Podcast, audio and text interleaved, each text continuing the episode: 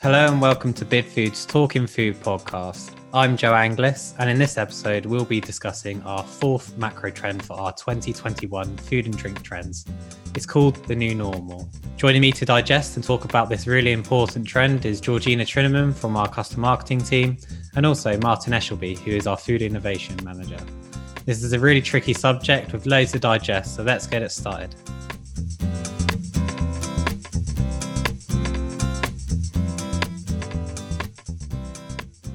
First of all, he's becoming the face of Bidfood by being the star of various campaigns like the Bidfood Kitchen. Of course, I'm talking about Martin Eshelby. Thank you for joining our podcast series for the first time. Can you share what you do for Bidfood, Martin? Thanks for the introduction, Joe. And I look after innovation, new product development, uh, working with various functions of the business, group commercial, category managers, and trends and insights. Perfect. Thank you, Martin. And welcome back, Georgina. How would you describe the trends associated to the new normal? So, uh, the new normal, um, this is all about how the virus has changed um, the world that we're living in today. Um, it's made up of five sub trends again. Um, these include virtual food service. Um, this is all about dark kitchens um, and the moving away from city centres. Safe and sanitised, all about hygiene and cleanliness friction free. This is uh, contactless um, and ordering ahead. Direct to consumer, um, all about subscriptions and meal kits. And finally, food tech, which is all about motherless, biotech, uh, DNA hacking, artificial meats, and those kind of things. Obviously, the, um, the virus has changed things massively in terms of hygiene. You talked about it briefly there, but when do you expect things for dining expectations to fall back in line with where they used to be? So they say that the um, eating out market isn't set to fully recover to pre 2019 levels um, until around um, 2024, if not five. Um, so I think it could take a long while um, until everyone feels comfortable. Um, but you never know with recent talks of the vaccine. I think if this is successful, um, things should bounce back fairly quickly. Um, and hopefully, we do see those kind of V shaped curves that everyone keeps talking about. The new normal has seen a massive increase in the use of single use packaging. And add to that the littering of gloves and face masks. How important is it that customers think about sustainability and how, when it returns to normal, either back to the progress that they had been they had already made or even in like taking it onto the bigger picture of a sustainable living? Hugely so. Um i think this is such an important topic that we mustn't forget to bring straight back up the agenda um, when the time is right. I think right now people are really focused on surviving getting through this year um, but it's really important that we return our focus on this. I think uh, the younger generation they care so deeply about this subject. It's their future world that they're looking at. Um, i'm confident that um, restaurants will return to talking about these things. Um, but i think it's worth noting as well that the outlets and the restaurants that have um, managed to maintain sustainable agendas throughout this pandemic um, will do very well in the future. You can look at the likes of people such as Brewdog. Um, they've had some fantastic marketing campaigns throughout this pandemic, um, and also not forgetting their sustainable credentials.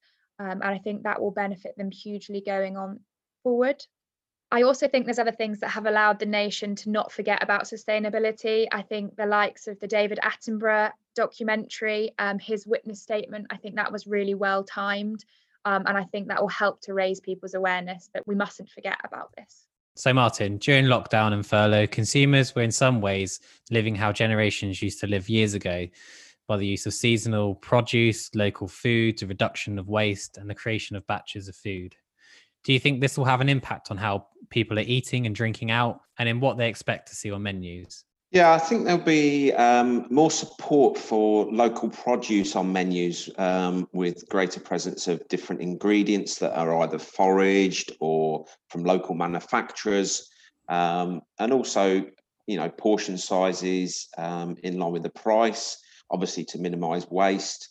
And, um, you, you, know, it's it goes a long way to have something that is um, sourced within a certain area of your restaurant and things like that. So obviously, takeaway really took off during this period of time. Do you see a continued growth in this area, perhaps with the evolution of new outlets from dark kitchens? Yeah, there's there's a quite an increase in dark kitchens. They're utilising or hiring empty kitchen spaces to promote their virtual brands. They're really on the up. I think there's continued growth with that. What I would like to add to Martin's point there as well is that a lot of these outlets have invested a huge amount of time, resource, and money into these um, setting up deliveries and these dark kitchens. And I think the new normal is about um, the adaptation of life as we're living now versus the life that we lived pre COVID. And I think why shut down something like a new delivery service you've set up and is going successfully um, just because you can open up your restaurant again? Why shut down a revenue stream um, that is turning over a profit? So I think these um, dark kitchens and delivery services will definitely keep growing um, even post COVID. And Martin, do some cuisines or specific dishes suit the delivery slash takeout options better? And if so, which ones have you seen flourish? Do you see others happening in the market? Perhaps new cuisines emerging? Uh, yeah, obviously um, the um, pizza market uh, exploded with um, with delivery. Um, one of the uh, one of my favourites, a nice pizza. Um, but uh, yeah, there's there's other you know um, cuisines emerging that are sort of the you know your your Italian, your Middle Eastern, lots of broths and things like that. So yeah, there's there's generally a, a lot of other cuisines that are coming through. And Georgina, this trend kind of fits nicely with the food for the soul trend that we spoke about in another episode. How do you see these trends working together during 2021? the new normal and food for the soul really play together. Um, I think people have revisited classics um, that they might have forgotten about, um, or even added a new twist to them um, with more modern ingredients. Um, and these could now well become a family favourite.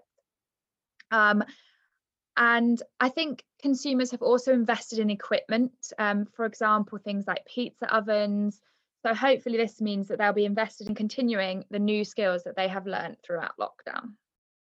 Georgina, we're going to be talking in our next episode about the trend Wellness My Way. In that episode, we'll be talking about how there's evidence of households eating better diets, exercising, people fully adjusting to a better work life balance. How do you see the new normal trend developing alongside this? So, I think the Wellness My Way um, is all about consuming health um, in exactly what it says in a way that suits you and is convenient to you. So I think all of the new habits um, that people have formed throughout lockdown, whether that be walking more, working out more, maybe consuming more nutritious foods, um, I think that will all tie in together. Um, and I think the new way of living, hopefully, will also be a healthier way of living. So my final question is for Martin. Martin, what do you think has been the biggest adjustment so far to the day-to-day life as a chef? Well, you know, you've got to reach your customers differently. Um, normally, you know, we're, we're all back of house, um, you know, over the stove, but it's, you know, you've got to adapt your recipes and your function to to actually reach out to your customers. Um, you know, social media is very important. Um, you know, obviously myself, I've been involved in the Bidfood Kitchen and lots of other online um, campaigns. So, which is really good because not only does it increase your range of who you are, but uh, you know, it also um, it gets your customers talking about you. You're a star now, aren't you, Martin? No, I'm not. That's great. Well, thank you very much for your time, Martin. No problem, Joe, and thanks. And thank you for joining me again, Georgina. That's okay, Joe. Thanks for having me and hope to be back soon. If you want to learn more about the new normal or any of the other trends for 2021, please see the links for information in the episode summary. Next up in the series, we're talking about the trend Food for the Soul.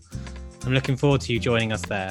In the meantime, please do subscribe and rate our podcast series on whatever platform you use to listen to these on. This helps us to reach and support more people in the industry. Until next time, goodbye.